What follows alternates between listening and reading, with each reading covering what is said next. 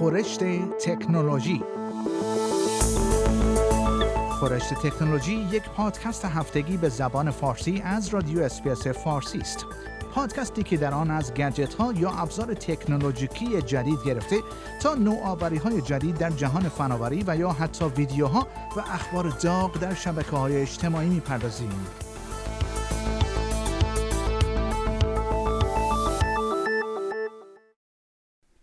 عالی رتبه ترین مقام علمی و تحقیقاتی استرالیا می‌گوید در مورد پیدا کردن یک واکسن برای بیماری کووید 19 خوشبین است. به گزارش Australian Financial Review، لری مارشال، رئیس شورای تحقیقات علمی و صنعتی کامنولث، موسوم به CSIRO، روز چهارشنبه هفته گذشته در باشگاه ملی مطبوعات در کامپرا از پاسخ دادن به این سوال که آیا به یک واکسن که در روسیه برای کووید 19 تولید شده است اطمینان دارد یا نه طفره رفت. طبق گزارش ها این واکسن که اسپوتنیک وی نام دارد پس از فقط دو ماه آزمایش روی فقط 76 نفر در روسیه تولید شده است و همین امر نگرانی ها و تردیدهایی را در مورد بی خطر بودن آن ایجاد کرده است. وقتی از آقای مارشال سوال شد آیا استرالیا نیز در صف خرید این واکسن خواهد بود یا نه وی به جای دادن پاسخی مستقیم به این سوال از تلاش های استرالیا برای پیدا کردن یک واکسن کرونا ویروس صحبت کرد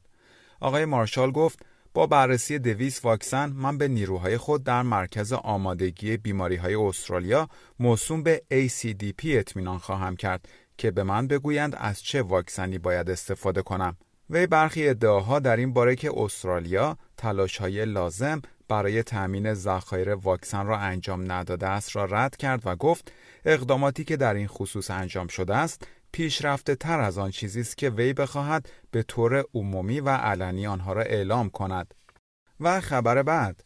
روز 13 آگوست یعنی پنجشنبه هفته گذشته روز جهانی چپ دست ها بود. به گزارش بی بی سی تحقیقات نشان می دهد حدود 10 تا 12 درصد از جمعیت جهان را چپ دست ها تشکیل می دهند. با وجود اینکه چپ دست ها درصد کمی از جمعیت جهان را تشکیل می دهند اما خیلی از آنها شغل های بسیار مهمی داشتند چند تن از رؤسای جمهوری پیشین آمریکا چپ دست بودند از جمله بیل کلینتون و باراک اوباما در انگلیس دیوید کامرون نخست وزیر پیشین و یا وینستون چرچیل نخست وزیر مشهور این کشور در دوران جنگ جهانی دوم نیز در زمره چپ دست ها هستند.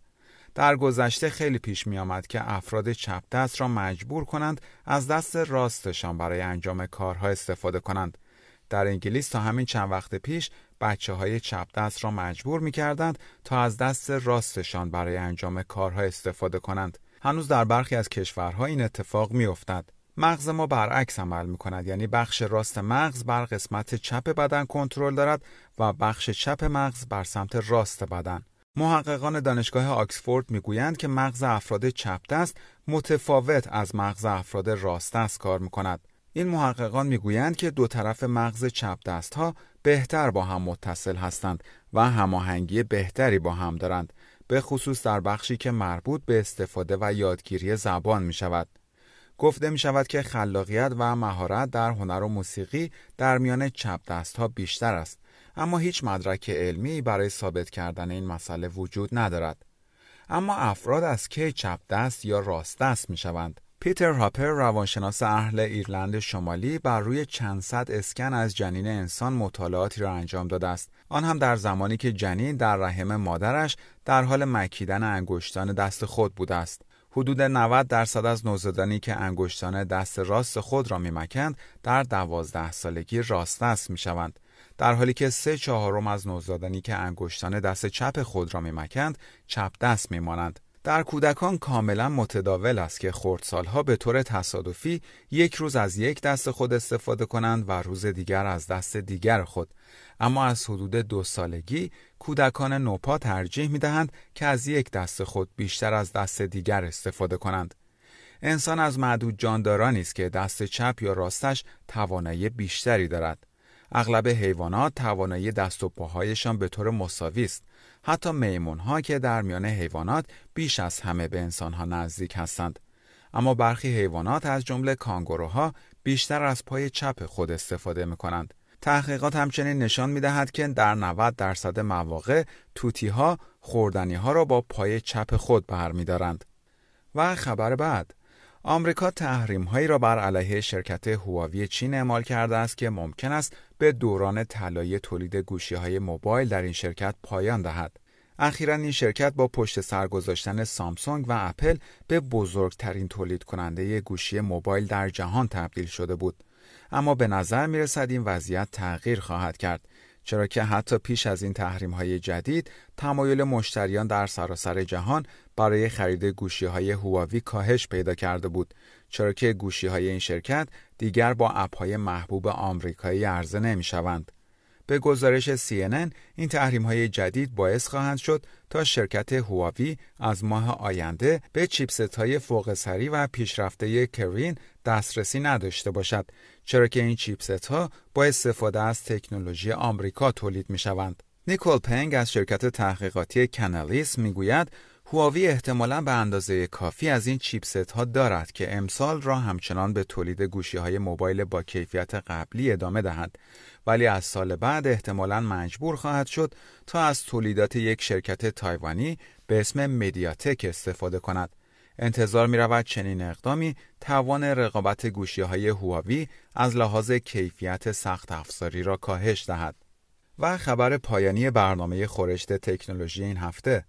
یک روش نوین برای ضد آب و ضد روغن کردن پارچه ها باعث خواهد شد تا تولید پوشاک صدمه کمتری به محیط زیست برساند چرا که میزان استفاده از مواد شیمیایی خطرناک را کاهش خواهد داد.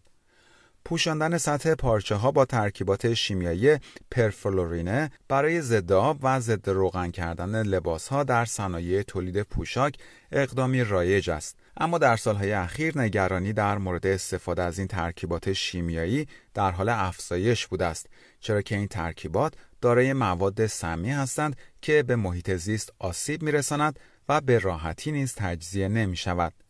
به گزارش نیو ساینتیست کوین گولوین در دانشگاه بریتیش کلمبیا در کانادا و همکارانش موفق به ابداع یک سری معادلات شیمیایی شدند که از طریق ایجاد ارتباط مناسب بین ساختار یک پارچه و ترکیب شیمیایی سطح آن باعث ضد آب و ضد روغن شدن پارچه می شود. با استفاده از این معادلات می توان برای یک نوع خاص از پارچه یک ساختار سیلیکونی مخصوص طراحی کرد که به عنوان پوشش روی آن پارچه استفاده شود و آن را ضد آب کند.